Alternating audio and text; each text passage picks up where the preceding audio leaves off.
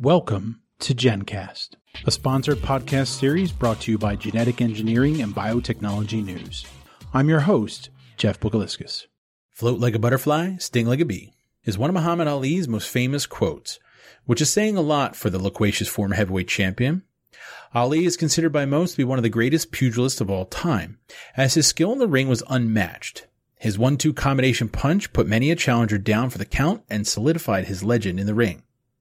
Researchers have learned a lot from boxers like Ali, as they're always looking for the one-two punch therapeutic that will cause a disease like cancer to throw in the towel. The current iteration of these one-two punch therapies, called ADCs or antibody drug conjugates, combine the unique targeting capabilities of monoclonal antibodies with the cancer killing ability of cytotoxic drugs. In contrast to traditional chemotherapeutic agents, ADCs target and attack the cancer cell so that healthy cells are less severely affected. The demand for these novel therapies continues to grow as the global ADC market is expected to reach almost $10 billion by 2025. Yet the development of these molecules presents a unique set of challenges as they are notoriously complex structures that require an exceptional amount of expertise to produce successfully. A scenario the professionals within the MLab collaboration centers at Merck feel right at home tackling head on. With over 70% of ADC projects being outsourced to contract development and manufacturing organizations, the MLab collaboration centers have gone 15 rounds over some of the toughest ADC production issues and come out victorious. Let's speak with our panelists for this episode of GenCast and find out why you want them working your corner for all your biomanufacturing bouts. My name is Lisa McDermott, and I am the Director of the Process and Analytical Development Department at St. Louis, Missouri. Our major role uh, in this organization is to take and develop processes for bioconjugation and transfer them into our GMP development shops. My name is Beth Goodrich, and I'm director of the Manufacturing Science and Technology Application Engineering team. I'm based in uh, Burlington, Massachusetts. My team is responsible for developing application proof statements and best practices for all of the products in our portfolio. My name is Will Sanders. I'm the director of process development in Madison, Wisconsin. Our organization is a contract manufacturing organization. We specialize in the production of active pharmaceutical ingredients under GMP, typically small molecules. Thanks, everyone, for joining us today on this GenCast. Let's start to dive into the first question. Panelists, what would you say is the biggest challenge that antibody drug conjugate manufacturers face in bringing their therapies to market? So, ADCs and bioconjugations in general present a unique set of challenges for drug companies. The development is very complex, and their structural exceptionality requires a lot of expertise and a variety of different technologies for both small and large molecules for production, as well as for the analytical methods to understand them. In addition, a manufacturer has to have expertise in handling of high potent compounds at large scale, which is not something that everyone has expertise in. These complexities have led to over 70% of the ADC projects being outsourced to contract manufacturers for both development as well as manufacturing. So, Lisa mentioned the highly potent nature of these compounds. That's really an important consideration. Payloads for ADCs are very complex molecules and they present very significant chemistry challenges. But in addition to the normal challenges of chemistry, we have to pay a lot of attention to safe handling of the linker payloads. So many of these compounds are extremely toxic and have to be handled in full containment in specially designed isolators to ensure the safety of our employees. So, why do customers working with ADCs visit the MLab collaboration centers? Well, I think it's beneficial to bring customers into the MLab collaboration centers for a few different reasons. You know, the first would be if they're not really sure about their long term strategy. You know, are they thinking about building their own facility over time? Um, we can bring them in, and it's great for them to be able to see the capacity and the equipment that we have available for their process while also giving them access to the technical expertise of the MSAT team, the Manufacturing Science and Technology team. The MLab is a great environment to discuss downstream processing, and we do have a full single use template for ADC manufacturing and bioconjugation. And that single use really increases flexibility and speed while reducing the operator and the environmental risk versus conventional manufacturing. So by having them come in, they really can visualize this process firsthand in a non GMP lab setting.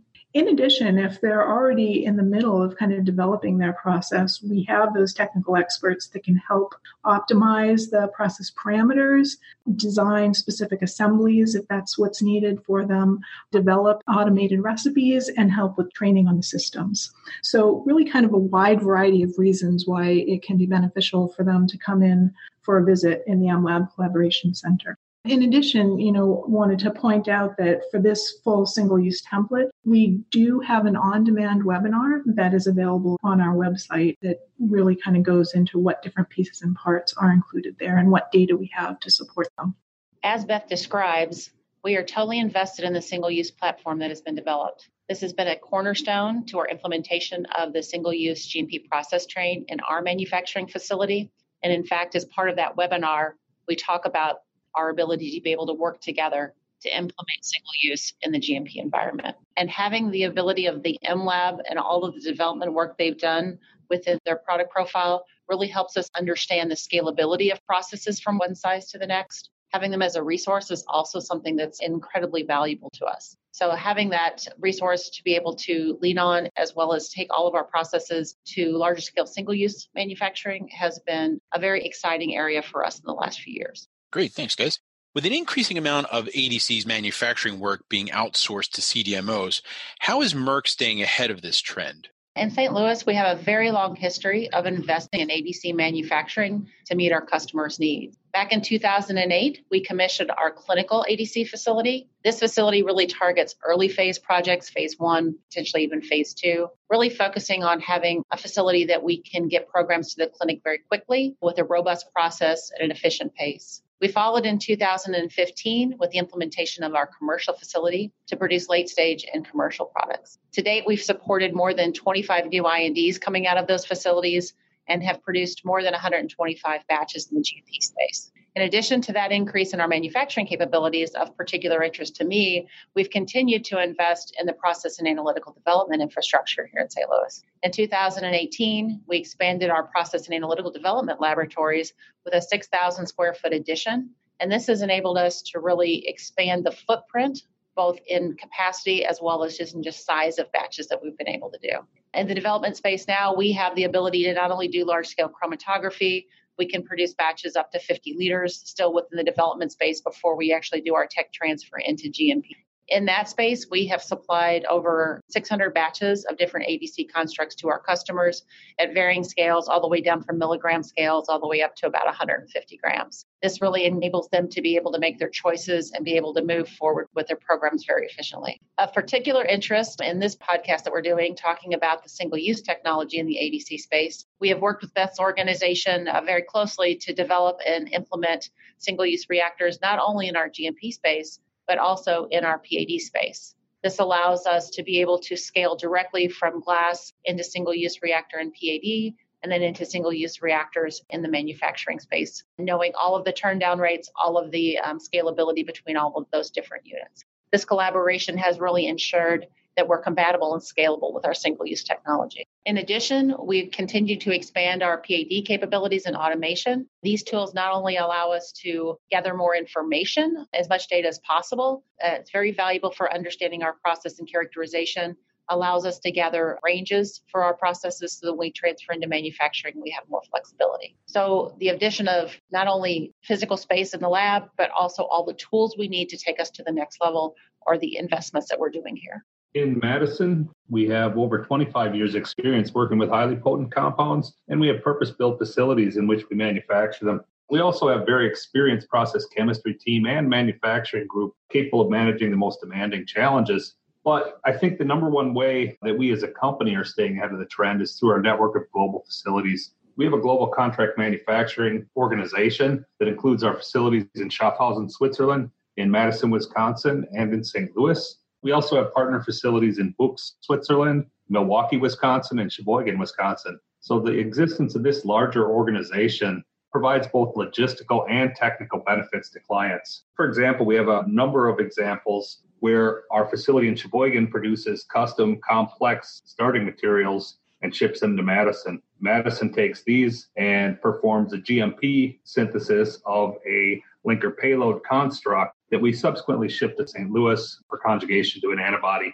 So in this way, we can offer our customers an end-to-end solution for production of both drug substance. And I would highlight our interaction with Wills Group also just getting early lots of raw materials and being able to evaluate those in the conjugation process is very valuable to us to be successful. We collaborate quite often to make sure that the drug linkers have the correct specifications and to ensure success in the conjugation campaign. And I think, as Lisa mentioned, you know, our teams were able to work together, and this was a great example of combining the expertise of single use systems development with the expertise of the ADC, you know, manufacturing needs to really come up with built for purpose single use systems.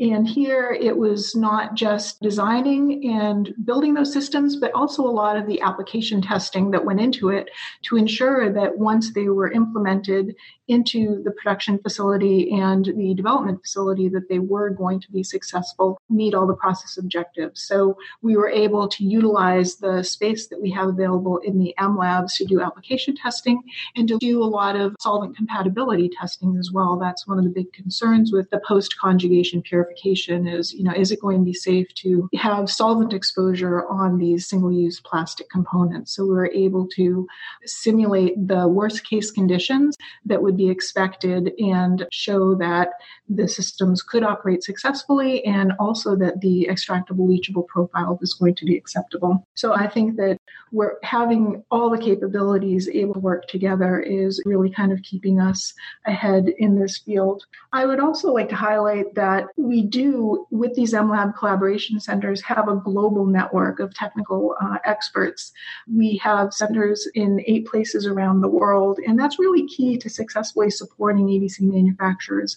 In today's world, you may have a process that's developed in one location and then transferred to other geographies around the world. So being able to interact with the end users in their local geography, bring them into the M lab if they needed to test equipment not in their site, and then interact with our experts that could help them optimize their operations, train them on recipes, train them on equipment is really valuable. Great. Thanks, guys. If you had a crystal ball, how would you predict the future of the ADC market in the next five to 10 years? You know, it's a very exciting time for ADCs. With the recent approvals that we've seen and the knowledge that there are another six to 10 late stage projects that we expect to be filed over the next year or so, ADCs have moved into being a viable therapeutic treatment, especially in the field of oncology. It's also exciting that we start to see other bioconjugates for different indications being pushed forward into the marketplace. Well, I think, as Lisa mentioned, we're going to see that ADC market expand significantly in the coming years. I think it's also going to expand outside the area of oncology. But what I think is going to change the most is a shift to less toxic and less potent payloads. To date, marketed ADCs contain payloads of extremely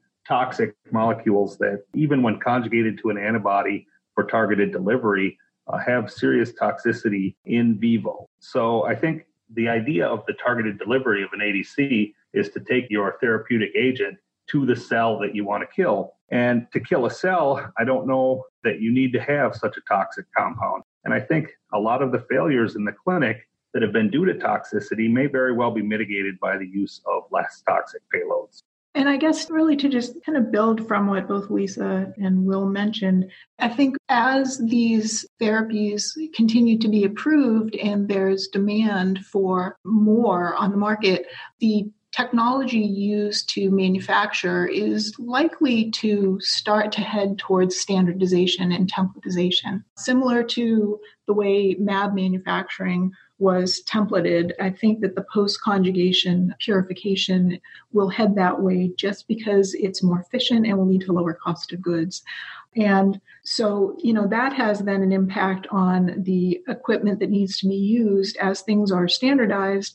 It makes it easier for vendors to really come up with solutions that are going to provide the best fit for the process. So I think in summary, whether we're talking about ADCs as cures or just simply as treatments, they have been validated now as a valuable part of the toolbox for patients. We continue to see expansion into combination treatments, and that with the ability to increase the therapeutic index with specific targeting mechanisms, I think means ADCs are going to be around for quite some time. Thanks very much, guys, for joining me today on this GenCast. Hopefully, we'll see you all again soon. Thanks for listening to GenCast. For Genetic Engineering and Biotechnology News, I'm Jeff Buguliskis.